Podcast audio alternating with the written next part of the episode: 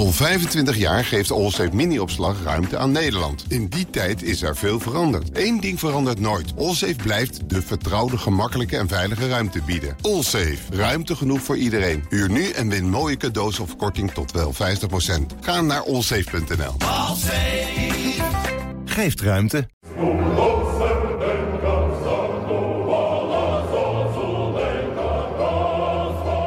De geopolitieke alliantie.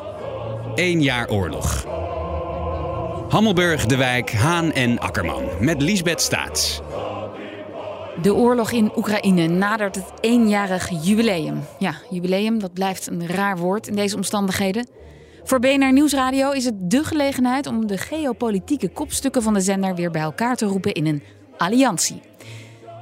Dat betekent dat hier in de studio zijn aangeschoven Rob de Wijk van de podcast Boekestijn en de Wijk, Bernard Hammelburg van B N R De Wereld en onze vaste buitenlandcommentator, en Geert-Jan Haan en Floris Akkerman van de Perestrojkast, die zijn er ook. Ik ben Liesbeth Staats en als rode lijnen dreigen te worden overschreden hier, dan zal ik proberen te deescaleren, al kan ik de inzet van een Leopard-tank natuurlijk niet uitsluiten.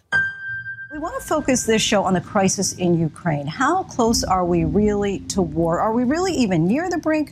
Or is this perhaps just a, a ploy by Putin? And if so, what's his end game?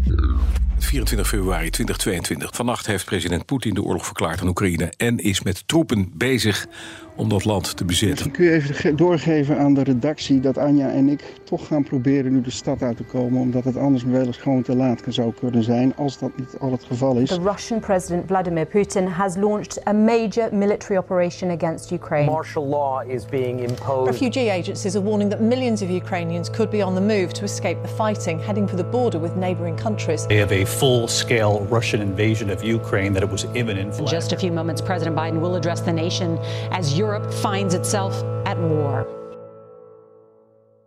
Nederland veroordeelt ten scherpste deze inval. Wat ik zelf wel weet is dat ik het verkeerd heb gezien. Ja, Want nou ik dacht ja. steeds, het gaat niet gebeuren. Peace on our continent has been shattered. President Zelensky, who I agree is emerging as an enormous example in leadership, said, I don't need a ride, I need more ammunition. Der Krieg ist eine Katastrophe für die Ukraine. Aber der Krieg wird sich auch als Katastrophe für Russland erweisen. Wir werden von nun an Jahr für Jahr mehr als zwei Prozent des Bruttoinlandsprodukts in unsere Verteidigung investieren.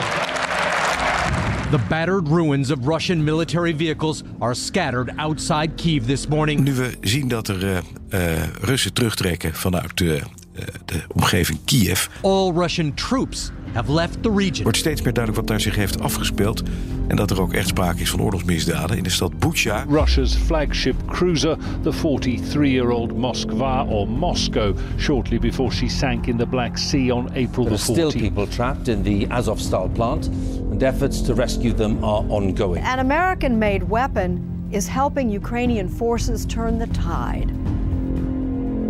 When HIMARS, an acronym which stands for High Mobility Artillery Rocket System, showed up in Ukraine, it changed the face of battle. The Ukrainian flags are now flying in the city of Kherson. And today, today I'm announcing that the United States will be sending thirty-one Abrams tanks to Ukraine. In deze podcast blikken we terug op één jaar oorlog in Oekraïne. En daarin is heel erg veel gebeurd. Maar toch, om te beginnen, is er bij jullie alle vier één moment uit die oorlog dat jullie je specifiek is bijgebleven. Geert-Jan, mag ik met jou beginnen? Ik heb er een nacht van wakker gelegen van deze vraag. Want er zijn veel te veel momenten. En toen kwam er een bericht en toen dacht ik, dit is het wat ik moet benoemen. Dat is het, um, de mededeling van Rob Jetten, onze minister van Klimaat en Energie. Die zegt, Nederland is niet meer afhankelijk van Russische fossiele brandstoffen. En dat bericht heeft niet eens de voorpagina's gehaald op het moment van onze opname medio februari.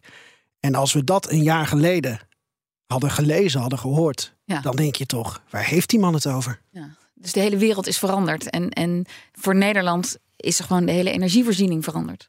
Ja, en er is ook een vorm van gelatenheid en acceptatie bij gekomen na maandenlange discussies over hoe erg dat allemaal wel niet zou zijn. Mm-hmm. En hoge prijzen die ook al voordat de oorlog begon natuurlijk er waren. Ja, ik vond dat toch een bijzonder bericht. Ah.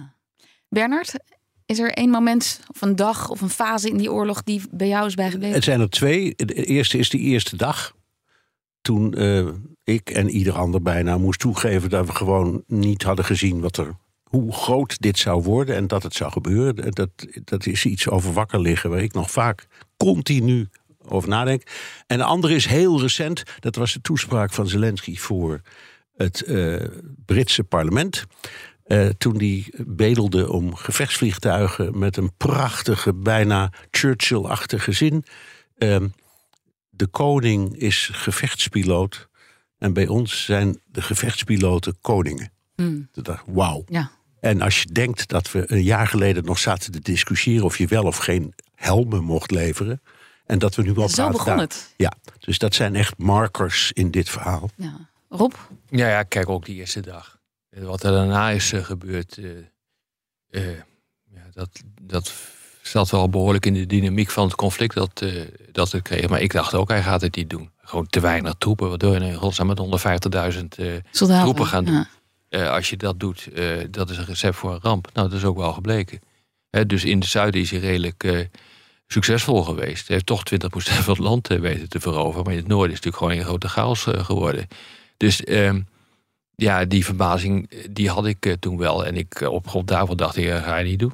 En ben je het hele jaar een beetje verbaasd? Of, of nee, ik ben, daarna ben ik niet meer verbaasd uh, geweest. Uh, we hebben, zijn, daarna zijn we onze podcast uh, begonnen. En Uh, ja, dit past wel echt, uh, wat er daarna is gebeurd, past wel echt in de dynamiek van een, laten we zeggen, een normale oorlog. Ja. Uh, dus ik was niet, uh, niet verbaasd. Het is wel zo, vind ik, uh, dat we in het uh, begin, uh, tot en met, uh, laten we zeggen, april, hebben die discussies gehad over onderhandelingen. En die werden ook gevoerd. En er lagen ook, uh, al voor de oorlog, uh, lagen er afspraken op mm. tafel. Maar goed, de partijen zijn er niet mee akkoord gegaan. En ik ben heel benieuwd, echt heel benieuwd, over het moment van verbazing, hoe de historici daarover gaan uh, denken. Ja, laten we daar straks nog even verder over praten. Want Floris, jij bent hier uh, op het moment dat we dit opnemen eigenlijk net terug uit Oekraïne. Klopt. Um, het is een grote vraag, maar wat is, wat is jouw moment uit deze oorlog? Ja, te veel om op te noemen eigenlijk. Ik ben vijf keer geweest sinds uh, die oorlog uitbrak. En ja, als ik één moment moet mij nog steeds bijblijft, is eigenlijk mijn eerste reis uh, naar Oekraïne. Uh, toen ik in Oekraïne was, eind maart, begin april. En toen Kiev, althans toen de Russen verklaarden, we gaan ons terugtrekken rond Kiev. En op dat moment zat ik nog in Lviv en toen ben ik met de trein gegaan naar, uh, naar Kiev. En we kwamen aan samen met de fotograaf in het donker, na de avondklok was ingegaan. En we hadden, het was een beetje vaag waar we zouden gaan slapen. Mm. Um, dus we liepen Kiev een beetje verloren in, vanaf het station. En ja, Kiev is normaal gesproken in vredestijd een enorme bruisende stad. Over, altijd en overal druk, altijd en overal mensen, the, theater, bars, restaurants. En die nacht, en niet alleen die nacht, maar meerdere nachten, toen ik door die stra- stad liep, alles was uitgestorven. Was ook alles, een avondklok. Je was ook eigenlijk illegaal bezig. Ja. Nee, als journalist met je accreditatie mag je na de avondklok de straat op. Maar het was helemaal donker. Uh, alle verlichtingen waren uit, alle gebouwen waren, waren, waren in het donker. Dus er was niemand op straat. Uh, op de achtergrond hoorde je die artilleriebeschietingen die nog steeds continu doorgaan, hoorde je dreunen door de hele stad. Een stad van normaal gesproken drie tot vier miljoen mensen. Ja, dat was gewoon, alle leven was eruit. Ja, en wat en dacht was, je toen? Ik dacht, ongelooflijk, wat is, wat is, wat is met deze stad gebeurd? Ja. Hoe een oorlog zo snel, hoe dit, dit een stad kan aandoen. Laten we even terug naar die dag die jullie net ook al benoemden. De dag dat de invasie begon, vierentwintig februari. Heel vroeg in de ochtend werden we opgeschrikt door berichten van explosies in heel Oekraïne. En Russische militairen vielen vanuit drie kanten Oekraïne binnen. Um, ja, Bernard, je refereerde er al aan. Deze alliantie zo is al twee keer bij elkaar geweest. En net voor de oorlog was er ook een opname. En toen was eigenlijk de consensus dat zo'n echte invasie er wel niet zou komen. Poetin nee. zou daar wel niet toe overgaan. Nee. En ja, toen gebeurde het toch. Toen gebeurde het toch. Ja. ja. En, en, en nogmaals, nou ja, Rob zei het net ook. Wij, wij allemaal. Wij alle, we hadden geen van allen uh, de indruk dat dat zo zou gebeuren. En ook zo groot zou gebeuren. Ja. Omdat het, het was niet logisch. Uh, als je door de, misschien als je door de Russische krijgsgeschiedenis kijkt, dan zie je dat het misschien ook weer niet zo bijzonder is, omdat ze uh, vaak aan grote conflicten hebben deelgenomen. En ze, wat ze uiteindelijk vaak redt, is dat ze ongelooflijk veel manschappen willen opofferen. Nu ook. Ja, dus ze, ze knallen er gewoon steeds maar nieuwe duizenden mensen heen. Kanonnenvoer. En wij, ja. wij, en wij zitten dan te redeneren, wat voor soort wapens hebben ze en hebben ze er wel genoeg en kan dat allemaal? Het enige strategische wat ik op die dag uh, wel slim vond van de Russen, is dat ze heel erg hebben ingezet op het bombarderen van startbanen. Zodat de, de, de Oekraïnse luchtmachtbases waren uitgeschakeld. En daarmee de Oekraïnse luchtmacht. Ja. Zeggen, zeggen militair gesproken vond ik dat het meest interessante aspect. Ja, ja, één kijk, dag. Daarna ging het fout. Ja. Daarna, ja, daarna nee, weken ze van de plan af. Nee, nee, nou ja, de, de, ze hadden gewoon geen goed plan. Dat, we weten dus nu inmiddels... Uh, dat was ook mijn verbazing van waarom doe je dit in godsnaam. Uh, we weten nu dat men dacht dat uh, een derde van de Oekraïnse krijgsmacht zou overlopen. Men dacht dat ze wel met uh, toetertjes en vlaggen zouden worden onthaald. Uh, onthaald. Uh, en dat is verklaard ook, kan je dat nog herinneren? Uh, die enorme file van zestig kilometer van militaire ja, die voertuigen. Die, die kwamen dus over één weg. Die konden ook de weg niet af, omdat je anders in de prut wegzakt. En dat, dat komt alleen maar omdat men dacht van ja, we kunnen gewoon doorrijden naar, naar Kiev. Dus op het gebied van inlichtingen is dit een magistrale fout uh, geweest. Hè? Dus die voorbereidingen die schijnen dus eigenlijk al bijna een jaar daarvoor zijn uh, begonnen. Maar uh, men is, heeft het totaal verkeken op uh, ja, de bereidheid van Oekraïne om te vechten. Uh, en dus ging men erin zonder goede logistiek, zonder goede intel. Uh, en men dacht van, dit redden we wel. Maar ik kan me dat bijna niet voorstellen. Nee, ik ook niet. Dat ze dachten dat ze met vlaggen onthaald zouden worden. Nee, dat is ook de reden waarom wij hebben gezegd van... dat ga je niet doen, want je wordt niet met vlaggen onthaald. Maar wat hier... Ja, dit is zo krankzinnig dat men dat heeft gedaan... dat het bijna niet te geloven is. Daar kan je een film over maken, hoor, later, uh, over hoe, dat, hoe die eerste dagen zijn uh, verlopen... en wat er gebeurd is in het Kremlin. En, en de manier waarop ze dachten, als ik, naar mijn idee... Uh, was ze dachten, ja, een heel groot deel is etnisch Russisch... of heeft heel veel ja, warme exact. gevoelens voor Rusland. Maar het, ik heb het toen vergeleken met België. Um, het, er zijn meer redenen om dat land te kunnen vergelijken met België... Hè, met mm. twee kanten. Maar als je uh, een Vlaming uh, vraagt of die uh, deel wil uitmaken van Nederland... dan, dan, vraagt, dan kijkt hij aan of hij water ziet branden. En hetzelfde geldt voor iemand uit Wallonië. Mm. Dat is een etnische Fransman of vrouw... maar die wil geen deel uitmaken van Frankrijk. En, da- en, en Poetin dacht volgens mij in zo'n situatie dat dat wel zou maar gebeuren. Bernard, we hadden het nog uh, begin februari daarover. Toen zat ik in Kiev en toen zat ik nog in jouw uitzending bij De Wereld. Uh, vanuit uh, Hotel Oekraïne, bij, bij Maidan is dat in Kiev. En, en toen vertelde ik nog over alle mensen die ik sprak. Alle verhalen die ik ook hoorde uit mensen die in Mariupol net waren geweest. Het, het Oekraïne zijn... Dat zat er al zo sterk in. Dat die identiteit. Is, die identiteit, dat is sinds tweeduizend veertien versterkt. En daarmee zeggen we niet alle mensen in heel Oekraïne. Maar het was het overgrote deel. Ook in de gebieden in het oosten die uh, in ja. tweeduizend veertien eerst in ja, Rusland, ja, uh, Ruslands handen kwamen. Ja. Ja. ja. En uh, volgens mij was het, jullie weten dat beter, die meneer van de C I A is dat meneer Burns. Die uh, drie maanden uh, voor de oorlog al uh, tegenover Patrushev zat. En die zei, uh, we weten wat jullie gaan doen. We weten wat jullie van plan zijn.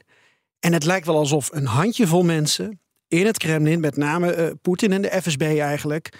als enige maar niet door wilden hebben... wat voor, ik weet geen ander Nederlands woord ervoor... wat ja. voor fuck-up ja. ze, ze, ja, ze aan ik, het doen waren. Ik, ik, volgens mij heb ik het toen ook verteld... maar ik was een paar maanden voor die inval was ik in Moskou. Daar heb ik iedereen voor me langs gehad. He, ik was bij een conferentie waar ik zelf ook moest spreken. Patrushev, die jij noemde, het hoofd van de Veiligheidsraad was daar. Shogui... Uh, um, uh, Gerasimov, de hoogste militair die nu de grote baas is. Uh, Poetin die gaf de aftrap. En iedereen had hetzelfde verhaal. Iedereen had hetzelfde verhaal. Het, dat was een verhaal van... Uh, wij worden bedreigd door de NAVO, met name door de Verenigde Staten. Uh, Oekraïne uh, is geen zelfstandige uh, staat. Enzovoort, enzovoort, enzovoort. En het leek wel... Uh, ja, ik schreef op mijn notitieblokje, ik heb het ook wel eens vaker gezegd... maar het is echt waar. Uh, het lijkt wel of de derde... Wereldoorlog op punt van uitbreken staat. Zo, uh, zo dat was die stemming daar. Geloofden daar. Ze ook zelf in. Ja, ja. en ik, ik was daar echt verbijsterd over ja. uh, wat, daar, wat er aan de hand was. En men is, denk ik, in zijn eigen verhaal gaan geloven. Floris, hoe zie jij dat? Ja, even terug naar de eerste uren van, van die, die aanval, van die invasie. Ik ben in januari naar het vliegveld geweest van Antonov. Dat is het vliegveld bij Hostomel ten noorden iets van Kiev. En voor de Russen was het een cruciaal vliegveld om meteen de eerste uren in te nemen. Um, dat werd alleen beschermd, verdedigd door de Nationale Garde. Een deel van tweehonderd, driehonderd man. Plus nog artilleriebataljon. Uh, de rest uh, van alle troepen die normaal gesproken daar zouden rondlopen... die zijn verhuisd naar het oosten. Oekraïne verwacht dat, verwacht dat daar een aanval zouden komen. Maar die tweehonderd man die daar nog stond, die hebben toen die aanval afgeslagen op uh, Hostomel door de Russen. Want de Russen hadden het vliegveld nodig ja. om Kiev in te nemen. Daar lag het accent van die aanval. Daar moesten ze zijn om Zelensky, om de overheid, om alle regeringsgebouwen in te nemen. De eerste uren mislukte dus, mede door het verzet van uh, die nationale garde en artilleriebeschietingen. En daaruit um, verstelde een van de jongens die ik toen sprak, ze merkte op een gegeven moment dat ze een helikopter neergehaald. En dat gaf een zo'n boost, vertrouwen van hé, hey, we kunnen het Oekraïns leger kunnen we in ieder geval uh, uh, het hoofd bieden en tegenstand bieden. Het Russische en, leger. Uh, het uh, Russische ja. leger, ja, sorry. En wat ze toen ook, ik weet niet, Bernard zei het andersom, maar wat ik van de Oekraïners heb moeten geloven is dat ze juist de Oekraïners die banen hebben bij Hostomel het vliegveld hebben gebombardeerd, zodat de Russen er geen gebruik van konden maken om daar te landen met alle troepen, met alles wat ze, uh, alle, uh, wat ze op en aan hebben, om vandaar het door te kunnen stoten naar ja. Kiev. Dus ja. die eerste uren, dat vliegveld van Hostomel, uh, Antonov, was cruciaal. Om dat en dat mislukte. De Russen kregen wel in handen, maar alles was dusdanig vernietigd en beschadigd dat ze er eigenlijk niks mee konden. Net zoals één voorbeeld nog, dat mis bijgebleven. Uh, we zaten allemaal die eerste dagen te kijken naar die uh, kolonne tanks. Uh, komen ze wel of niet in, uh, in Kiev? En pas later werd bekend dat de Oekraïners een, een dorp, volgens mij heet het de Dimka, um, ergens ten noorden van Kiev, dat ze daar een dijk hebben doorgeprikt. Waardoor dus uh, een dorp onder water is komen te staan, inclusief de route naar Kiev. En tot zover durfden ze dus uh, te gaan om hun eigen hoofdstad te verdedigen. Nou, het was ook niet zo ingewikkeld om de hele kolonne tegen te houden. Hoor. Ik bedoel, je hoorde alleen maar de eerste paar tanks uh, hoe die op te blazen. Ja, en, uh, dan, voor- en achterste is het truc, ja. Ja, dit, dan houdt het gewoon op. Nee, maar dit, dit doe je. Dus dit, is, dit, dit mag je zo niet doen als, als aanvaller. Nee. Dat gaat alle boekjes erbuiten, behalve als je denkt dat je met nogmaals met vlaggetjes en toeters wordt ontvangen. Brood en zuid in Oekraïne. ja, ja, ja. Nog even, uh, we hebben het al lang over dat uh, militaire falen van Rusland in die eerste cruciale dagen. Nou, niet helemaal. Hè. Uh, ik heb ook gezegd, ze hebben wel twintig procent bezet. Direct in het begin. In het zuiden was het echt succesvol. Daar is het goed gegaan. Dus vanuit de, vanuit de Krim zijn ze links en rechtsaf gegaan. Met moordend tempo is daar gewoon de hele boel bezet. En, ja. de, en, en Oekraïne had ook geen weerwoord daarop. Dat, maar er ligt hier een kaart voor mij uh, met de, de, de, de aanvalsroutes van de invasie in ja. het begin. Vanuit het uh, noorden richting Kiev dus, die kolonne onder ja. andere. In het noordoosten rondom Kharkiv en in het zuiden vanaf de Krim inderdaad. Ja. En op dit kaartje is dan alles nog rood, wat nog in Russische handen is. Maar daar het noorden en noordoosten is alweer aardig blauw. Oekraïens, dat is dan weer heroverd. Ja. Maar wat ik me afvroeg, Rob, waarom um, wisten de Russen niet meteen in de lucht overwicht te krijgen? Omdat uh, de luchtafweer van, uh, uh, van Oekraïne gewoon niet uitgeschakeld is. Dat is, dat is het eerste punt. En het tweede punt is, uh, wil je een goede operatie doen op de grond, Uh, dan heb je een systeem van verbonden wapens nodig. Dus alles wat je hebt moet in één georchestreerd geheel worden ingezet. En daar hoort ook lucht, uh, mm. luchtmacht bij. En dat, ze, ze hebben dat nooit aan elkaar weten te verbinden. En dat heeft te maken met de organisatie van uh, de, uh, de strijdkrachten van Rusland op de grond. Uh, daar zijn kleine bataljons ingezet uh, die niet een zelfstandige taak hadden.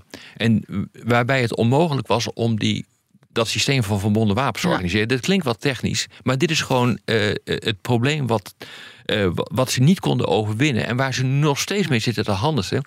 En wat je nu ziet, wat Gerasimov probeert te doen, is grotere eenheden creëren waarin dat wel mogelijk is. Maar om dat tijdens een oorlog te doen, nog, is wel echt ja, uh, risicovol. Komt het er dan op neer dat als je Uh, die, ze kunnen goed vliegen en ze hebben uitstekende gevechtsvliegtuigen, maar dat ze simpelweg niet weten waarheen ze moeten vliegen, ja, of waar ze hun bommen moeten afgooien.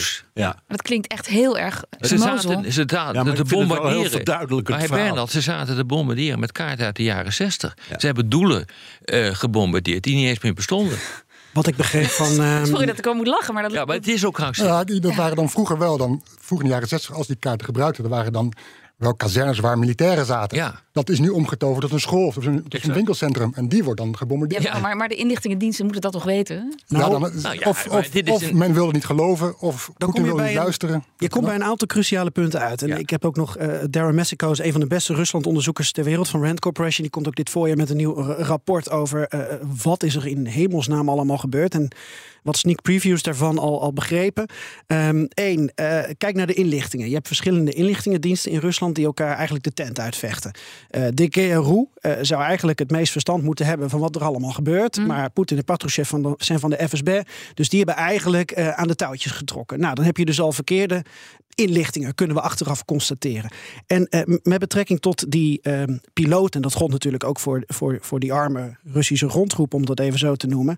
Um, Niemand was hier uh, op tijd op voorbereid. Iedereen werd verteld dat ze wat anders gingen doen, dat ze gingen trainen. Of in het geval van de piloten, dat ze dus inderdaad een aantal maanden wel gingen oefenen om strategische doelen te bombarderen, zoals die vliegvelden, wat ook is gebeurd. Maar wat ik dus begrijp van militaire experts is, als je uh, een land wil verzwakken uh, ja. op dat soort terrein, dan stop je daar niet de één of twee dagen mee. Dan doe je dat een paar weken consequent, voordat je dus met grondtroepen het land in gaat. Nou, Poetin had een ander idee. Die geloofde dus in die joelende Oekraïners, die in Kiev hem op zouden wachten. Dus die grondtroepen die gingen erin. En toen moesten die piloten dus uh, steun aan die grondtroepen gaan geven. Ja. En was dat gameplan ineens veranderd. Ja, en daardoor heb je ook geen goede logistiek. Om maar zo te noemen. Als je dus denkt dat je er zomaar in kan gaan, en zonder al te veel uh, problemen, dan heb je ook je logistiek niet op orde. Nee. En dat hadden, ze dus, dat hadden ze dus niet. Ze konden niks aanvoeren. Ze konden munitie niet goed, voldoende aanvoeren. Nee. Nee, dit is gewoon voedsel. Ze hadden geen voedsel. Gesmeerde boterhammetjes nee. klaar liggen. Nee. Echt krankzinnig. En die kregen ze niet van de Oekraïners. Nee. Brandstof heb je nodig. Nou, alles was op voorbereid om binnen drie dagen de boel in te nemen. Dus niet ja. berekend op dat was lange met je hit and run. Maar ja. het rare is, hè, dat, dat is ook zo. Die fout wordt continu gemaakt. Herinner je de Kosovo-oorlog misschien ook niet hoor, van negentien negenennegentig. Zeker. Toen werd er ook gedacht dat binnen drie tot vier dagen uh, wezen de wargames uit dat, dat, dat de klus geklaard was. Dat was dus niet zo, duurde maar, maanden. Maar wat is dat dan, overmoed? Van, van uh, shock and awe van de Amerikanen. Exact. Die dachten, we gaan ja, even winnen een, in, uh, in Irak. Het is een overschatting ja. van je eigen uh, capaciteit. En dat doen de Russen continu aan. Uh, en een onderschatting van de capaciteiten van de, van de tegenstander. tegenstander ja. en, uh, en dat is, ja, kennelijk moet je je eigen capaciteiten Uh, Uh, overschatten om überhaupt de stap te kunnen nemen naar een oorlog. Ah. En, en Bernard, we kennen jou als iemand die graag ook door de bril van de ander kijkt. Denk jij, even terug naar die beginfase, dat het ook echt Poetins bedoeling was om heel Oekraïne in te nemen? Nee. Dat kan niet. Nee, dat kan, dat kan niet. En ik denk dat, wat dat betreft, dat de meest, wat we het meest horen is dat hij Um, uit is op de Donbas. En dat kun je ook afleiden uit de periode toen er nog werd onderhandeld. De Minsk-akkoorden, die gingen ook uit van zo'n soort uh, oplossing. Mm. Hè? Dat, dat die Donbas dan uh, meer ja, ja. Russisch zou worden. Maar dat zou dan wel in een, binnen een federatie met uh, Oekraïne. Maar in afval een, een, een soort Uh, nou, ik, weer, ik kom weer terug naar het idee van België. Dat is ook een federatie geworden met eigenlijk twee onafhankelijke landen. En vijf Zoiets. overheden of zo? Ja, ja, ja zes, zes, zes parlementen, zes, ja. zes uh, regeringen. Uh, nee, maar, maar, uh, en dat ze, dus ik denk dat dat het plan was. Um, dat je dan, uh, ik weet niet, Rob weet daar veel meer van dan ik, maar dat je al op het moment dat je zoiets wil, dat je ook buiten het, het terrein dat je oog, beoogt, aanvallen uitvoert om de tegenstander te verzwakken. Dat zou best kunnen. Dus dat zou de reden kunnen, geweest kunnen zijn waarom ze ook dachten, we gaan helemaal door maar tot is, Kiev. Ja, precies, want dat, onmo- dat ontmoedigt verzet. Ja, ze wilden de regering afzetten. Dat was het idee. Ja. Ja. En ze dachten ook, ze, ze dachten nou, ook ja, dat niet alleen. Ze dachten ook dat, ze dachten ook dat Zelensky uh, zou vluchten. Ja. Dat, was, dat was ook het idee van Zelensky gaat weg. Die laat zijn volk in de steek. Geweest, ook met de Amerikanen. Uh, laat zijn volk in de steek. En ja, wat doet een volk zonder zijn leider? Die weet ook niet wat hij moet doen. Dan stort de hele boel in elkaar. Ja, maar Zelensky bleef, en dat is een van de beste momenten van die begindagen, die riep in een video van, ik ben hier, wij zijn hier, de minister is hier. En dat straalde naar die bevolking zo uit van, oké, okay, we gaan ervoor. Maar hoe zou je dat dan willen doen? Uh, met honderdvijftigduizend militairen. Kijk, als, je, als ik het had moeten doen, uh, dan had ik uh, gezegd van, ik pak de Donbas. Dat, dat had gekund. Hè? Uh, en je isoleert Kiev. Maar een stad van drie komma vijf miljoen, wat er over mensen wonen daar, met Met zo weinig troepen, met vijftigduizend uit het, uit het uh, noorden, die niet allemaal tegelijkertijd kunnen worden ingezet, omdat zelfs militairen ook moeten slapen. Dus je, kunt, je hebt misschien vijftienduizend uh, man beschikbaar om dat te doen. Hoe, hoe, hoe zou je dat willen doen? Omdat het enige wat je kunt doen is, is Kiev isoleren, bombarderen. En, de, en dan maar hopen dat, uh, dat Zelensky weggaat. Dat is het enige wat je kunt doen. Omdat ik denk erop dat Uh... Poetin en een paar andere mensen in het Kremlin. Want het zijn dus echt maar een paar mensen geweest die dit Zeker. absurde plan hebben uitgevoerd en slecht hebben uitgevoerd. Die paar mensen hebben waarschijnlijk geloofd in de onderwerping van, van Oekraïne. Dat Oekraïners net zo slaafs uh, zich zouden gedragen als zijn eigen volk en als zijn eigen, zijn eigen leger. Want, en als Europa. En als Europa. Want uh, zij dachten dus ook, uh, dat heb ik echt meerdere malen in Moskou gehoord. Hey, dat is een decadente zooi, even mijn woorden. Maar het kwam daar wel redelijk op neer. Die eigenlijk alleen maar met L B H T, uh, nou ja, dat soort uh, ja, toestanden ja. bezig is. En voor de rest niks. He, die, uh, ja, ja. De, de, het is gewoon decadentie. En die, ja. een zwakke club. Ze die hebben geen ballen. Ja. Exact. Ja. En dat blijkt wel tegen te vallen. Maar en over Zelensky gesproken, dan komen we ook bij het punt van de mentaliteit van de Oekraïners. En de, nou ja, de kracht van de leider in oorlog. Um, Floris, je zei net al, ja, ik ben hier, dat, dat fragment, dat videofragment. Ik ben uh-huh. hier, de staf is hier, we blijven hier. Dat noem je cruciaal. Uh, het moreel van de Oekraïners wordt ook steeds geroemd. Hè? Ook in speeches uh, over uh, Oekraïne of uh, in interviews. Um, als jij daar bent, is dat een, een voelbare houding van Oekraïne onder, op, nou, onder de mensen die jij spreekt? Ja, die houding was eigenlijk al bekend. Ik was er ook een paar weken voor die, voor die uh, invasie. Die, die voelde je toen al aan uh, bij iedereen. Dat die, iedereen was bereid om te vechten. Iedereen was bereid om ervoor te gaan. Ik sprak er ook soldaten van, ja, we zijn al acht jaar in oorlog met Rusland. Dus we hebben, we hebben de gevechtservaring. De, de artsen weten wat ze moeten doen. De vrijwilligers weten wat ze moeten doen. Dus wij zijn er klaar voor. Laat ze maar komen. Dus dat... Dat idee, dat is alleen maar versterkt na, na de invasie. Dat Geert-Jan ook zegt, de mm. Oekraïnse identiteit is nog sterker geworden. Uh, dat zelfbewustzijn is nog sterker geworden. Elke aanval, elk flatgebouw die Poetin nu beschiet, dan wordt het verzet alleen maar sterker. Dus die, die Oekraïners, die, die, die geven niet op, die gaan maar door. En, en is er dan, ja, ik kan me bijna niet voorstellen, maar er moet toch ook angst zijn voor weer zeker, aanvallen? Zeker is, is, uh, en misschien gaan we het toch wel verliezen. Houden we dit vol? Hebben we genoeg wapens? Tuurlijk, tuurlijk is er angst. En, en wat betreft die wapens roepen ze ook steeds van, het is te laat en te weinig wat we steeds krijgen van, uh, van, van het Westen. Stel, er moet eerst iets gebeuren voordat uh, ze met, met die wapens komen. Uh, maar spreek je met jongens uh, waar ik was aan het, bij de tankbrigade aan het front, dan zeggen ze, ja, uh, nee, we zijn niet bang. Dat zeggen ze dan. Mm. Dit is ons werk, zeggen ze letterlijk. Ja. Uh, ze, ze, ze, ze, ja. uh, ze, ze, ze schakelen hun verstand uit. Aan de andere kant, als, als een zo'n jongen terugkeert in de samenleving, dan is hij wel helemaal ontaard. Dan weet je ja. niet waar die, wat hij moet doen in de supermarkt. Dan verdwaalt hij. Ja. Um, dus Ja, dat, dat, dat, dat zit, die mentaliteit is heel erg aanwezig. Aan de andere kant, als ik de eerste reis mag vergelijken met de laatste reis. Um, de eerste reis merk je nog veel meer de angst onder Oekraïners. Wat gaat er gebeuren? Tot hoe ver komen de Russen? Um, ik, ik hou mijn mond maar, want voor hetzelfde mm-hmm. geld, als ik iets anti-Russisch zeg, uh, over twee dagen staan ja. ze hier en dan uh, ze, uh, word ik omgelegd. Nu merk je dat er veel meer vertrouwen is in een goede afloop. Ze, zijn veel, veel, ze voelen zich veel sterker. Ik sprak... Zou dat nu nog zo zijn? Uh, ja, ik sprak, ik sprak de... de uh, ja, ja, ik sprak... Maar, maar, maar waar is dat op gebaseerd op dit ogenblik? Nou, dat is, ge- is gebaseerd goeie, op... Wat is dan een goede afloop? Dat is natuurlijk een discussie die we hier ook hebben. Wat is dat dan een goede afloop? En, het is in ieder geval, ik denk dat waar gebaseerd is het is, op gebaseerd? Ik denk dat het gebaseerd is dat ze niet uh, onder voet zijn gelopen door de Russen. Waar ze ook wel, denk dat ik... Is waar. Uh, dat is absoluut uh, Ze hebben Kharkiv, Kherson... Dat was optimistisch, dat is nu wel iets geluwd. Maar uh, ik sprak bijvoorbeeld de, de, een oud-klasgenoot van Zelensky, de hoogste generaal van Oekraïne. Die kreeg in het begin van de oorlog ook mediaverzoeken. Die wilden dus niet te woord staan. Uit angst dat ze iets over Zelensky zou zeggen en dat de Russen twee dagen mm-hmm. later haar kwamen ophalen. Nu durft ze wel mee te woord te staan. Ja. Omdat ze ziet van, hé, hey, uh, we worden niet overlopen door die Russen. En ze komen niet aanbellen. Nee. En Bernard, hoe kwalificeer jij eigenlijk de prestaties van, van Oekraïne? Je bedoelt militair? Ja. Um, nou, uh, bewonderenswaardig. Um, Ze begonnen met een leger, voor zover ik weet, van tweehonderdvijftigduizend man. Dat is uitgebreid tot ruim een miljoen. Op papier, hè? Hè? Op papier, ja. Er zijn trouwens ook wel berichten, daar hebben we het ook wel over gehad in de uitzendingen, dat niet iedereen zo enthousiast is. En er zijn ook deserteurs. En er, het is niet allemaal koek en ei. Maar in het algemeen is het een enorm gemotiveerde club. Um, alleen... Mijn grote zorg is, wij doen steeds, de, laat ik het zo zeggen, de vraag is, hoe, de, hoe definieer je winnen? Ja, exact, dat is, dat is iets wat dat, ik net ook zei. Ja, hoe definieer je winnen? Wat is dat? In de ogen van Zelensky is dat we willen het hele land terug, inclusief de Krim, en Poetin moet voor het gerecht. Dan hebben we gewonnen. Dat is zoals hij ja. definieert.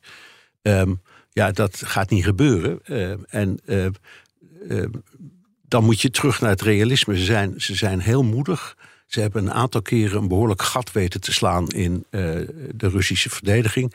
Maar als je naar de kaart kijkt die jij voor je hebt, je kijkt naar het geheel, zoveel is dat nou ook weer niet. Hm. Hè? Want ze hebben teruggewonnen, zo gezegd. Je kan het niet eens op de kaart zien. Je kan het niet eens op de kaart zien. Het zijn hele kleine stukjes. Um, dus uh, uh, ik, ik, Het, laat ik zeggen, normaal gesproken zou je zeggen, ze hadden al lang met de pootjes in de lucht op, op de rug moeten liggen. Dat is niet gebeurd. Ja. Als je ze zegt, dat is, dat, ja. is, dat is al winnen, hoor, wat, uh... dan, dan, dan, ben je, dan ben je een eind. Maar Zelensky en, en de Oekraïnse regering heeft heus wel een plan B of een plan B besproken met uh, het Westen. Vooral met uh, de Verenigde Staten natuurlijk. Alleen dat kun je als president in deze oorlogstijd, in deze fase niet zeggen. Nee, maar dat vind ik een rare discussie. Je hoort, Waarom? Nou, je hebt, je hebt, laten we zeggen, de, de, de denkrichting van Kissinger. Hè? Die zei, er moet gewoon een Koreaanse oplossing komen. Uh, de wereld moet zich maar erbij neerleggen dat Rusland dat oosten in handen heeft en voorgoed. En dan de rest wordt dan een vrij Oekraïne. Zo moeten we, dat moeten we doen. Dat is de oplossing. Past eigenlijk een beetje in het plan van Minsk twee. Hè? Dat, mm. dat zit niet, niet zo ver. Nou, sterker nog, het past in uh, de, de uitgangspunten van de, ja. de, de akkoorden. Tussen aanhalingstekens, want er zijn geen akkoorden geweest... die aan het begin, zelfs voor de oorlog... maar ook tijdens de eerste maanden van de oorlog... gewoon op tafel lagen. Precies, maar als je dit voorlegt aan westerse leiders... ik heb het bijvoorbeeld uh, een paar keer voorgelegd aan Wopke Hoekstra... Uh, dan is het antwoord, het lijkt dat dan, dan wordt er een soort uh, grammofoonplaat opgezet... zou ik maar zeggen, een bandje gestart... en dat luidt, daar gaan wij niet over, daar gaan de Oekraïners over. Of je dat moet aanvaarden of niet. Uh, daar heb ik een beetje moeite mee, want als je echt... vindt dat dat de oplossing is... dan moet je ook proberen om in die richting diplomatiek te werken... om te zorgen dat je daar geraakt. En ik weet niet of dat gebeurt. Nee, kan wel, maar ik weet het niet. Ik denk dat we het over twee verschillende dingen hebben... en tegelijkertijd over hetzelfde. Uh, Zelensky die, uh, heeft een standpunt, namelijk alles terug. En dat is uh, voor binnenlandse consumptie ook... om iedereen gemotiveerd te houden... en mm. iedereen erachter te blijven en te laten geloven in de, in de goede afloop... hoe onwerkelijk dat misschien soms ook, ook lijkt. Uh, naar buiten toe, naar het westen toe... toont hij zich, zich soms um, dankbaarder. Uh, ook wel... Um, gefrustreerd. Gefrustreerd. Uh, want dat is onderdeel van zijn pleidooi... om weer meer wapens los te ja. krijgen natuurlijk. Zo van naar buiten toe. Naar ons hoor. toe zegt hij... Ja. we maken niet alle kans om te winnen. En naar eigen land zegt hij natuurlijk wel... we hebben alle kans om te winnen. En het is winnen. toch ook een manier van onderhandelen? Hoog inzetten... En kijken nou, waar je dan aan. Nee, maar dat, nee ik, het is een, ik denk, ik ben het eens met de opmerking van je. Het is motivatie. Het is een, mo, een motivatiespeech die je houdt. Ik denk dat ik hetzelfde zou doen als mm. ik Zelensky zou zijn. Terwijl ik natuurlijk op, in mijn achterhoofd wel weet van. Dit is waarschijnlijk is. Niet, niet haalbaar. Ja, ja. Dus wat is mijn plan B? En ik vraag me nu echt af wat de, of dat plan B nu op tafel ligt. Dat vraag ik me wel echt af. Natuurlijk wordt er over gesproken. Ook achter de schermen wordt overal gesproken. Ook in Europa, maar tegelijkertijd zie je precies wat Bernard zegt... Eh, leiders die groep van moeten winnen. Maar er is wel, en dat is denk ik wel belangrijk om dat even te weten... een groot verschil tussen Amerika, een aantal H A V I C-landen... waaronder Nederland en de Baltische Staten... en Frankrijk en, eh, en Duitsland, die daar heel anders in de wedstrijd staan. Eh, dus realiseer je dat in mei vorig jaar... Uh, Biden heeft gezegd, het doel van uh, de steun is om Zelensky... een zo goed mogelijke positie te geven aan de onderhandelingstafel. Dat heeft hij in december nog een keer herhaald... waar, de, waar Zelensky bij was in, uh, uh, in het Witte Huis. En toen heeft hij er ook nog een beetje uh, uh, erbij gezegd... en dat is niet onbelangrijk. Sorry dat ik het zo moet zeggen, maar Zelensky begrijpt het wel. Ja, ja. ja dus uh, wat hij begrijpt dat dit heel gevoelig wordt... Maar voor Amerika is het evident. Dat begrijpt hij ook wel. Maar, en dat, dat, en dat is denk, denken binnen het Kissinger-plan, zal ik maar zeggen. Hè? Ja, ja, ja maar als je dat, maar nou, als je, toch als je ook... dat zegt... dan ben je een Poetin-investeerder en een Chamberlain. Chamberlain, ja. ja. Maar zelfs Kissinger heeft later ook gezegd... dat Oekraïne lid moet worden van de NAVO. Daarin is hij toch ook, ook iemand als Kissinger dus... van positie veranderd en ja, ziet maar, van ja, dat, dat neutrale... Dat, dat... dat begrijp ik ook wel. Dat vind ik ook eerlijk gezegd... Ik, dat vind ik altijd... Um, dat maakt... Dat maakt op mij de, de indruk van een, een intellectuele benadering. En een intellectuele benadering betekent dat je beïnvloedbaar bent... door omstandigheden die veranderen. En, en Kissinger zei, ik was er altijd tegen. Maar zoals het er nu voor staat, ja, dan ben ja, ik er eigenlijk wel voor. Ja, voortschrijdend inzicht. Ja, precies, zo ja, gek is maar, het. Maar dan wordt er dus in het debat wordt er gezegd van... hij is van mening veranderd. Maar ik bedoel, ik, twee maanden geleden had ik uh, kunnen zeggen... het gras is geel, want het regende niet. En nu zeg ik, het gras is groen, want het heeft wel geregend. Maar dan zegt, ja, je bent van mening veranderd. Dat is natuurlijk totale onzin. Eh, in een oorlog hoor je continu handelen naar bevind, het handelen naar bevind van zaken. En ik denk dat het handelen naar bevind van zaken... pas over een paar maanden mogelijk is. Als we weten hoe, dit, hoe de komende clash gaat aflopen... Ja. dan kunnen we opnieuw handelen uh, naar bevind van zaken. En nu kun je er bijna niks zinnigs over zeggen. En denken jullie dat het leveren van westerse wapens... of de belofte van westerse wapens... Uh, cruciaal zijn geweest voor de militaire prestaties van Oekraïne? Ja. Voor het moraal? Ja, of ook in de uitvoer? Daar zijn we het allemaal over ja, eens. Hoef je niet, uh, lang en over en begint dat dan in juni toen die HIMARS uh, geleverd ja, werden? Ja, ik denk dat het ja. een heel mooi... Ja, zo'n ja, markering geweest. Ja. Ja. Maar, ja, die, die HIMARS, dat voelden de Oekraïners ook toen ze dat kregen...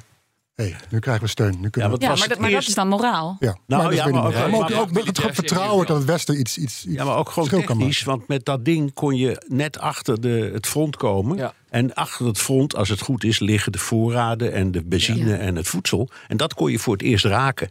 En ik daarvoor kon dat niet. Game changers, maar dit kwam er dichtbij. Ja. Misschien is, is politieke wil... wel het juiste woord, uh, de, de juiste manier om het woord uh, gamechanger telkens te definiëren. Want we hebben het telkens over wapens. En welke wapens komen er nog meer bij? Nou, ik ben geen militair deskundige, dus elke keer leer ik ook weer van een nieuw wapen dat dan nog, nog meer kan om Oekraïne te verdedigen.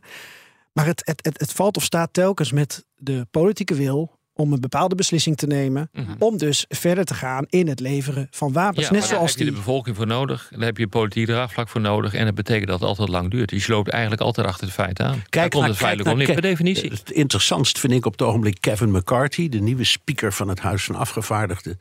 die in zijn campagne en ook bij zijn aantreden al zei... Uh, we, hou, we moeten gaan stoppen met het schrijven van blanco cheques voor Oekraïne... En dat is een beweging die, die, die steunt op ruim de helft van de Amerikaanse bevolking. En je hebt, er komt een moment waarop Amerikanen ook zullen zeggen... ja, we sympathiseren geweldig met ze en we houden van ze en we omarmen ze. Maar, maar op, het, ja. op, een, op een bepaald moment moet het weer afgelopen ja. wezen. Maar dat is toch niet hetzelfde? Een blanco cheque betekent, we geven je gewoon wat je nodig hebt. Nee. En als nee, je nee, is, een nee, audit doet, dan nee, nee, doet je. Nee, nee, het is concreet, omdat we tot nu toe... het oude congres heeft honderd elf miljard dollar goedgekeurd... zonder precieze specificatie. Dus de, de dingen die nu worden geleverd... Hè, die, die, ja. die, die nieuwe raketten die honderdvijftig kilometer ver kunnen schieten... komen nog uit het oude budget. Mm-hmm. Dus er is, er is geld gereserveerd en er wordt steeds op afgeboekt. Klopt. En, en McCarthy zegt, daar gaan we mee stoppen. Ja. Maar dat wil uh, toch niet zeggen dat daar maar de hulp stopt. Precies. Nee, dat, dat is het punt van Geert-Jan. Alleen, het moet... Nee, dat, dat is wel maar zo. Het maar het is een, je moet vechten om, ja, ja, om hulp. Het is een teken aan de wand en je ziet... dat ook in Europa gebeuren. En je hoort vaak mensen zeggen... het kan nog wel twee of drie jaar duren. Draagvlak betekent ook, is een volk. Gewoon een, een land, een volk in een land bereid... om financieel alleen al zo'n offer te blijven brengen voor zo lang. Ja, dit, volstrekt mee eens. Maar dit betekent dus ook dat je je momentum heel goed moet, moet kiezen... waarop je zegt, en nou is het afgelopen. En, en dat zou wel eens een keer... glazen bol heb ik niet... maar dat zou wel eens een keer kunnen komen als dit offensief ge- geculmineerd is. En dat betekent dus dat eigenlijk partijen gewoon niet meer verder kunnen. Nee, nee. Dat, dat, dan, dan komt er zo'n moment waarin je kunt zeggen van... oké, okay, dit is goed. Dat moment was er ook, interessant genoeg, toen Kiev werd schoongeveegd.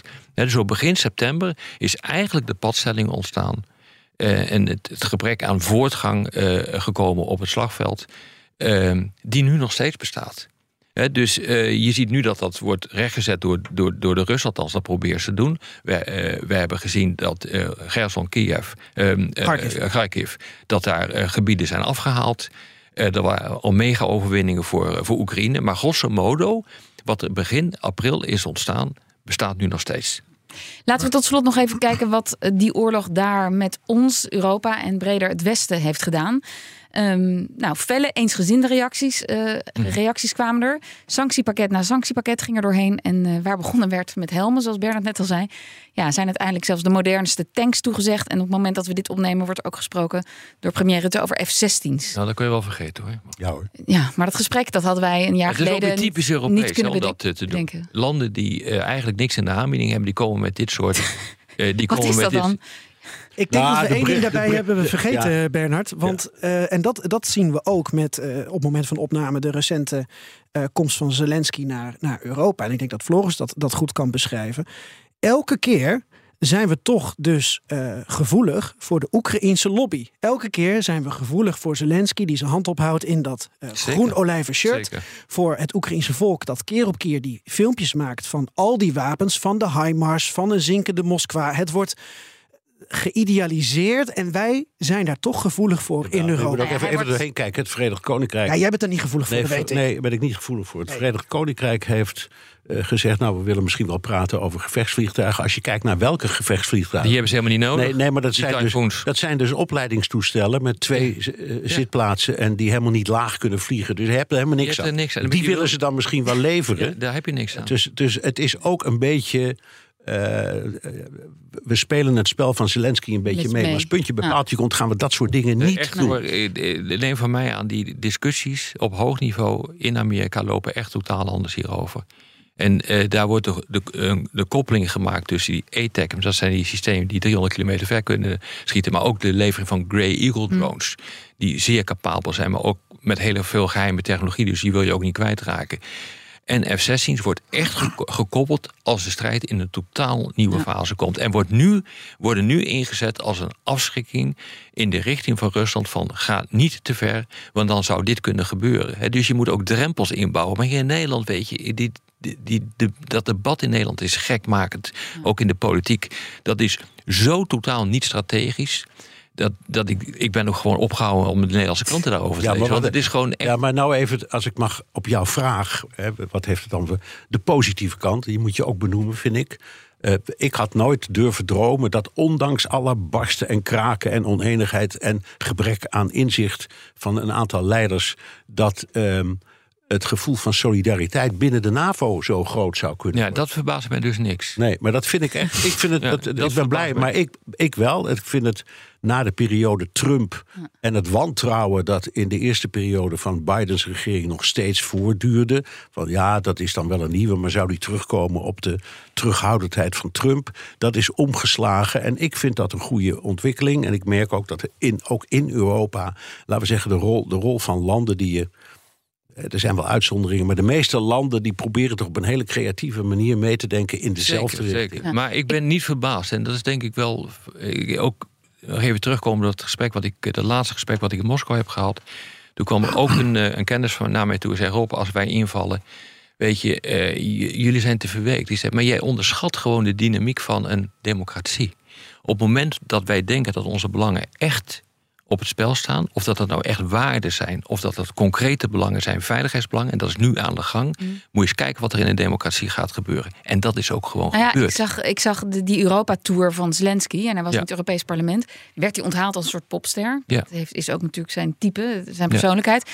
Maar hij kreeg de Europese vlag, alle mensen weer de bruder werd ja. gespeeld. Het was echt ook op gevoel van solidariteit ja. en Oekraïne ja. hoort bij ons. Nou ja, maar het is ook gewoon wat er aan de hand is, is, is ook... nogal betekenisvol, ook voor de Europese veiligheid. Hier wordt opnieuw de kaart van uh, de, de Europese veiligheidsarchitectuur uh, getekend.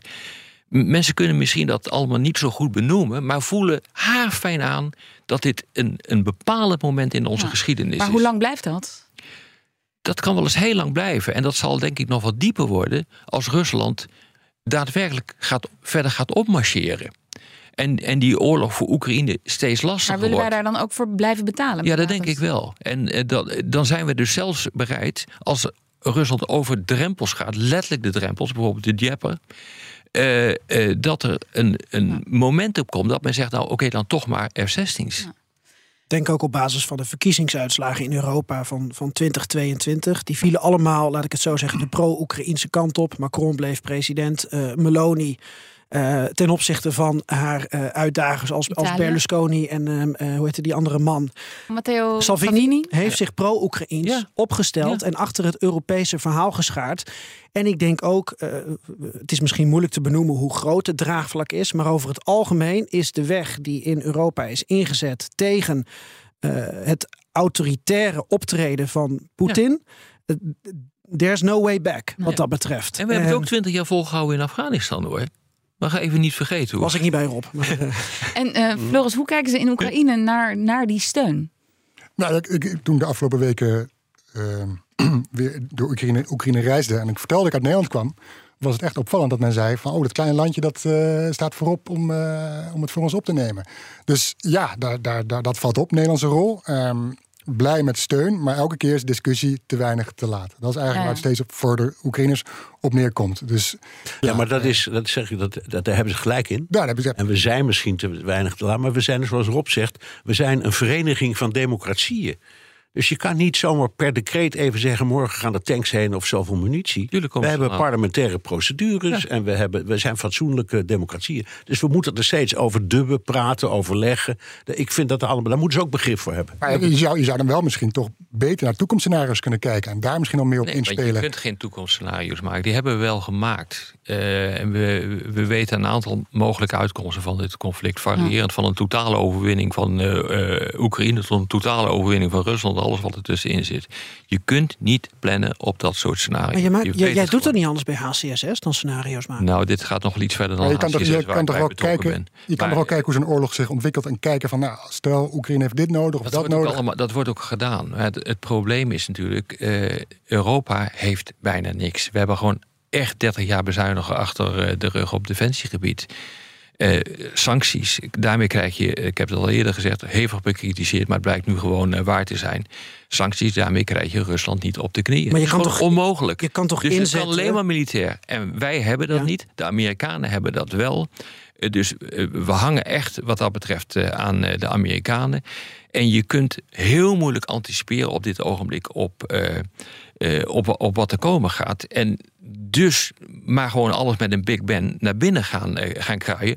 En de Amerikanen willen dat absoluut niet op dit ogenblik, kan ik je melden. Want die zijn ongelooflijk bang dat als je dat gaat doen, dat de boel helemaal compleet ja, is. Er is nog, nog een aspect. Als het gebeurt en als Rusland wint, valt al dat materieel in handen van de ja, Russen. Okay, dat okay. Hoor je ook. Ja, ja, is maar, zo. Maar ja. je kan toch uitgaan. Uh, Oké, okay, er zullen ongetwijfeld scenario's zijn. Je kan uh, toch ook nadenken of het verhaal gaan vertellen aan de Europeanen van um, en aan de Oekraïners, ook al zullen de Oekraïners niet, niet daarna willen luisteren, van een langzame, ik noem het toch maar even het woord, overwinning voor Oekraïne. Iets wat jaren misschien gaat duren. Um, in Europa steunen we zo snel als wij denken te kunnen in ons tempo. Uh, Amerika voorop natuurlijk. Um, Dan komen we waarschijnlijk uit bij wat we voor de rest van het jaar verwachten. Ja, niet dat deze oorlog in twintig drieëntwintig nee, maar je moet definiëren. Nee, maar je, Bernard heeft dat ook al gezegd. Dan, mo- dan moet je definiëren wat winnen is. En wat een langzame ja, overwinning moet overleven. Wel of niet de Krim erbij. Wel of niet gebieden van voor Jongens, maar, vierentwintig februari. Hier erbij. Wordt echt te makkelijk over nagedacht. We zien dus nu op dit ogenblik wat er gebeurt in, in de Donbas. Uh, waar nieuwe uh, um, legereenheden uh, worden ontplooid. Hmm. Uh, we weten ongeveer wat de, de slagorde is. Uh, Oekraïne heeft volgens mijn beste berekening, en wat ik ook gecheckt heb bij deze en gene, niet meer dan tweehonderdvijftigduizend man ingezet op dit ogenblik. Uh, de, de Russen, uh, die hebben gemobiliseerd driehonderdduizend man op papier in, uh, in september. Daar zijn honderdvijftigduizend van ingezet, honderdvijftigduizend worden nu ingezet. In praktijk zijn de, uh, de aantallen nog groter die ze gemobiliseerd hebben. Waarschijnlijk kunnen ze nog extra honderdvijftigduizend inzetten. Dat betekent, inclusief de driehonderdzesentwintigduizend die nu zijn, maar waarschijnlijk mm. alweer met duizend minder, die zijn, nu zijn ingezet, dat je op aantallen uitkomt tussen de vijfhonderd en zeshonderdduizend. Iemand moet mij proberen uit te leggen, en dan kom ik terug op het punt wat, uh, wat uh, Bernard heeft gezegd, dat zij dus bereid zijn om enorme hoeveelheden slachtoffers te maken, gewoon overrompelen. Dat is precies wat ze doen bij Bakmoed. Hoe je op die manier dit ook op termijn kan gaan winnen in de klassieke zin uh, van het ja. woord. Dat is echt heel lastig. Ik ken geen enkele expert die zegt dat dat op dit ogenblik met de kennis van nu, dat moet wel heel nee, duidelijk worden, kennis mogelijk is. Maar jullie zeggen ook altijd, al, allemaal eigenlijk uh, altijd, ja, een, een oorlog eindigt op de onderhandelingstafel. Altijd. Iemand dus moet ergens, een, ook al een heb je verloren. De, Precies, ja, ja. Dus de Tweede Wereldoorlog heeft ook iemand ergens een handtekening ondergezet. Uh, dus dan ga je over de voorwaarden praten van overgave. Om maar, wat hoe, het, hoe weet je aan dat met die man die nu in het Kremlin zit, Poetin, dat ook na onderhandelingen het stil blijft? Nou, dat, dat, die garantie uh, krijg je niet bij hem. Nee, die krijg je zeker niet. Maar het, de, de Russische krijgsmacht is uiteindelijk zodanig verzwakt dat je van dat moment wel even gebruik ja. moet maken. Laten we zeggen van tussen vijf en tien jaar. Want dat kost zo'n viool om die hele handel weer op te bouwen. Dat je dan echt doorpakt en je hele nieuwe veiligheidsarchitectuur gewoon gaat plaatsen in Europa. Dat is wat je moet doen. Ja. Ik, en die discussies lopen ook hoor, achter de schermen. Ik wil nog één punt maken. Ja. Waarom hebben we een jaar geleden uh, bijna allemaal uh, uh, een andere inschatting gemaakt van de situatie? Omdat we niet uitgingen van het scenario. Ik weet ook niet of je dat kan, maar we gingen op basis van onze informatie niet uit van het scenario dat Rusland er een enorme puinzooi zelf van zou maken. Ja, had Rusland het gedaan. allemaal goed nee, uitgevoorged? Dat heb, gedaan. dat heb ik direct Iedereen behalve op. Bij, ja. bij, bij het begin. Maar als, ieder, als Rusland het goed had uitgevoerd, dan waren ze verder geweest dan nu.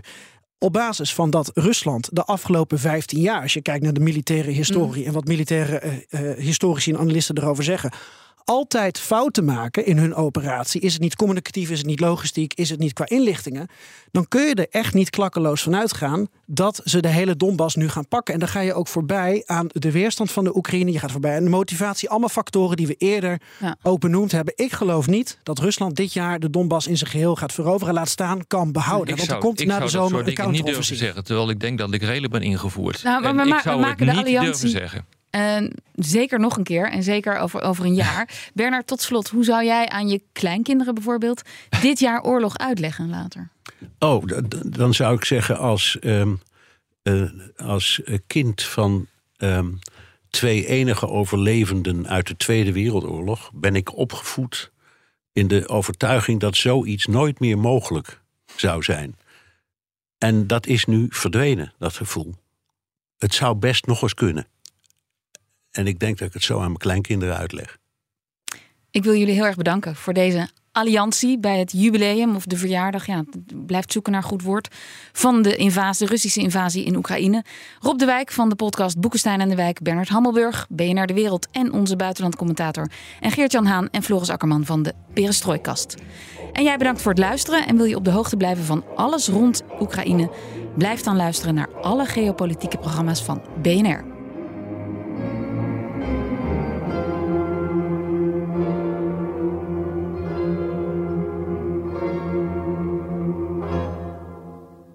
Al vijfentwintig jaar geeft Allsafe mini-opslag ruimte aan Nederland. In die tijd is er veel veranderd. Eén ding verandert nooit. Allsafe blijft de vertrouwde, gemakkelijke en veilige ruimte bieden. Allsafe. Ruimte genoeg voor iedereen. Huur nu en win mooie cadeaus of korting tot wel vijftig procent. Ga naar allsafe punt n l. Allsafe geeft ruimte.